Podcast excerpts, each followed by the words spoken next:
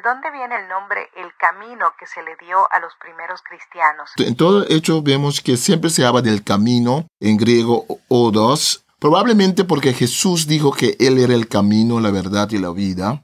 Muchos piensan que de allí los cristianos tomaron este nombre. Hay que decir que esa palabra también se usaba para referirse a movimientos filosóficos, ¿no? Entonces es un movimiento que tiene a Jesús como su, camino, como su meta, y es un nombre que se le aplica a los primeros cristianos. Un libro escrito hace miles de años en diferentes culturas y países con un mensaje para hoy.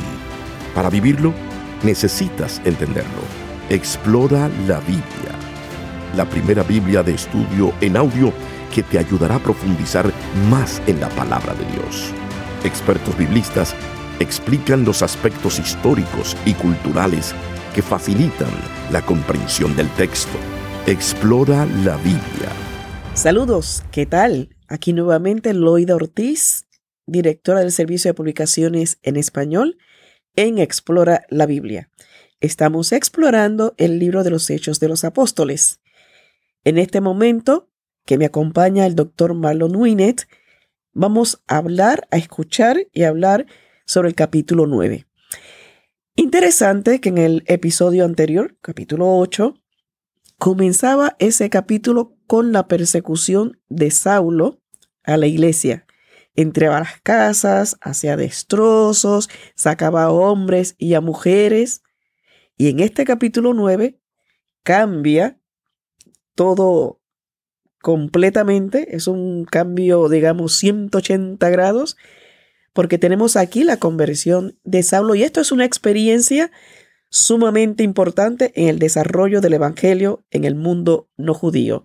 A modo de introducción, doctor Winnet, ¿a qué le prestamos atención?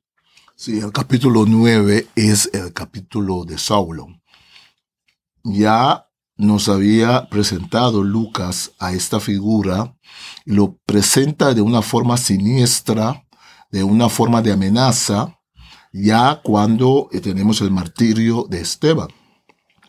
Después vemos en el capítulo 8 de que este Saulo está persiguiendo a la iglesia y ahora en el 9 nos va a narrar toda la historia de este Saulo. En el capítulo 13, desde el capítulo 13, 9, Lucas va a comenzar a llamarlo Pablo. Como ya hemos dicho, se trata de los dos nombres que tenía él. Este Saulo eh, recibe permiso, porque los romanos habían dado permiso al Sanhedrin para tener autoridad sobre los judíos en la diáspora. Entonces, este eh, Saulo recibe cartas del Sanhedrin para poder también perseguir a los cristianos en otras partes eh, de ese mundo, ¿no? Es justamente cuando él, él era, cuando él sale de Damasco, él era originalmente de la isla de Tarso, pero cuando él sale cuando, de la ciudad de Tarso, cuando él sale de Damasco, que tiene ese encuentro con el Señor. esta historia aparece tres veces en Hechos, ¿no? Eh, ahora lo narra Lucas, después Pablo mismo lo va a narrar dos veces como un gran testimonio. Entonces, fijémonos en este Saulo de Tarso, el celo que él va a tener el mismo celo que él tenía para el Señor antes de convertirse al cristianismo, va a tener como cristiano. En realidad, él no cambió mucho. Lo que cambió fue que entendió que Jesús es ese profeta, Jesús es ese justo de la cual hablaba Esteban. Entonces escuchemos el capítulo 9 del libro de los Hechos de los Apóstoles. Estamos leyendo de la Reina Valera contemporánea. Hechos capítulo 9 Conversión de Saulo Saulo aún lanzaba amenazas de muerte contra los discípulos del Señor cuando fue a ver al sumo sacerdote. Allí le pidió cartas para las sinagogas de Damasco para que en caso de hallar a hombres o mujeres de este camino, los pudiera llevar presos a Jerusalén. Pero sucedió que de pronto en el camino, ya cerca de Damasco, lo rodeó un poderoso haz de luz que venía del cielo y que lo hizo rodar por tierra mientras oía una voz que le decía, Saulo, Saulo, ¿por qué me persigues? Y él contestó, ¿quién eres, Señor? Y la voz le dijo, Yo soy Jesús a quien tú persigues. Dura cosa te es dar coces contra el aguijón. Él Temblando de temor, dijo, Señor, ¿qué quieres que yo haga? Y el Señor le dijo, Levántate y entra en la ciudad. Allí se te dirá lo que debes hacer. Los acompañantes de Saulo se quedaron atónitos porque oían la voz, pero no veían a nadie. Saulo se levantó y cuando abrió los ojos, ya no podía ver. Así que de la mano lo llevaron a Damasco y allí estuvo tres días sin poder ver y tampoco comió ni bebió nada. En Damasco había un discípulo llamado Ananías que había tenido una visión en la que el Señor lo llamaba por su nombre. Ananías había respondido, Aquí me tienes, Señor. El Señor le dijo, Levántate y ve a la calle llamada derecha, allí en la casa de Judas, busca a un hombre llamado Saulo, que es de Tarso y está orando. Saulo ha tenido una visión en la que vio que un varón llamado Ananías entraba y le imponía las manos con lo que le hacía recobrar la vista. Ananías respondió, Pero Señor, He sabido que este hombre ha tratado muy mal a tus santos en Jerusalén. También sé que a los principales sacerdotes le han dado autoridad para aprehender a todos los que invocan tu nombre. Y el Señor le dijo, Ve allá, porque Él es para mí un instrumento escogido. Él va a llevar mi nombre a las naciones, a los reyes y a los hijos de Israel. Yo le voy a mostrar todo lo que tiene que sufrir por causa de mi nombre. Ananías fue y, una vez dentro de la casa, le impuso las manos y le dijo, Hermano Saulo, el Señor Jesús, que se te apareció en el camino por donde venías, me ha enviado para que recobres la vista y seas lleno del Espíritu Santo. Al momento de los ojos de Saulo cayó algo que parecían escamas, y éste recibió la vista. Luego se levantó, fue bautizado, y después de comer recobró las fuerzas y durante algunos días se quedó con los discípulos que estaban en Damasco. Saulo predica en Damasco. Enseguida Pablo comenzó a predicar en las sinagogas, donde afirmaba que Jesús era el Hijo de Dios. Todos los que lo oían predicar se quedaban atónitos y decían, ¿acaso no es este el que exterminaba en Jerusalén a los que invocaban el nombre de Jesús? ¿No es verdad que vino acá para aprehenderlos y llevarlos ante los principales sacerdotes? Pero Saulo iba cobrando más fuerza y confundía a los judíos que vivían en Damasco al demostrarles que Jesús era el Cristo. Saulo escapa de los judíos. Después de algún tiempo los judíos se reunieron en consejo y resolvieron matarlo. Así que día y noche hacían guardia a la entrada de la ciudad para matarlo. Pero Pablo se enteró de sus planes y una noche los discípulos lo pusieron dentro de una canasta y lo bajaron por la muralla de la ciudad. Saulo en Jerusalén. Cuando Saulo llegó a Jerusalén tuvo la intención de reunirse con los discípulos, pero todos le tenían miedo porque no creían que fuera uno de ellos. Entonces Bernabé se encargó de llevar a Saulo ante los apóstoles y allí les contó cómo Saulo había visto al Señor en el camino, cómo había hablado con él y con qué valor había predicado en Damasco en el nombre de Jesús. Desde entonces, Pablo pudo quedarse en Jerusalén con los apóstoles y entraba y salía de la ciudad, y hablaba con los griegos y debatía con ellos, pero estos trataban de matarlo. Cuando los hermanos supieron esto, lo llevaron hasta Cesarea y lo enviaron a Tarso.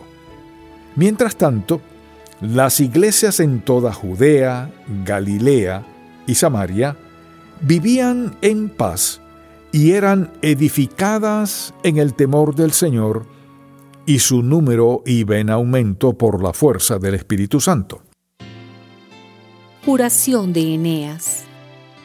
Pedro visitaba a todos los hermanos, así que también visitó a los santos que vivían en Lida. Allí había un hombre llamado Eneas que tenía ocho años de estar en cama, pues era paralítico. Cuando Pedro lo vio le dijo, Eneas, Jesucristo te ha sanado, levántate y arréglate. Y Eneas se levantó enseguida. Y al ver esto, los habitantes de Lida y de Sarón se convirtieron al Señor. Resurrección de Dorcas. En Jope había una discípula llamada Tabitá, es decir, Dorcas. Tabitá siempre hacía muchas buenas obras y ayudaba mucho a la gente pobre. Pero sucedió que en esos días se enfermó y murió. Entonces lavaron su cadáver y luego lo pusieron en una sala. Como Lida estaba cerca de Jope, los discípulos supieron que Pedro estaba allí. Entonces enviaron a dos hombres para pedirle que fuera a Jope urgentemente.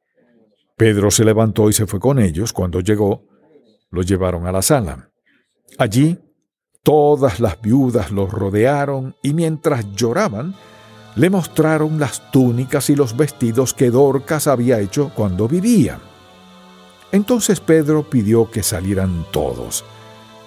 Luego se puso de rodillas y dirigiéndose al cuerpo oró y dijo, Tabitá, levántate. Ella abrió los ojos y cuando vio a Pedro, se puso de pie. Pedro le dio la mano y la levantó. Luego llamó a los santos y a las viudas y les entregó viva a Tabitá. Esto llegó a saberse en toda Jope y muchos creyeron en el Señor. Durante muchos días, Pedro se quedó en Jope en la casa de un curtidor llamado Simón.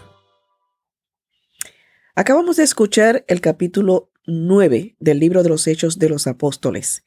Aquí me llama la atención y permítame regresar un poquito al inicio del capítulo, el versículo 2, que dice, allí le pidió cartas para las sinagogas de Damasco, para que en caso de hallar a hombres o mujeres de este camino, los pudiera llevar presos a Jerusalén.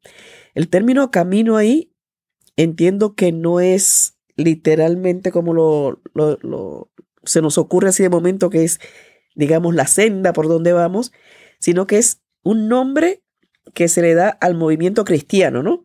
Como una manera de, de proceder, de vivir. Sí, sí, ese, eso es interesante en Hechos de los Apóstoles.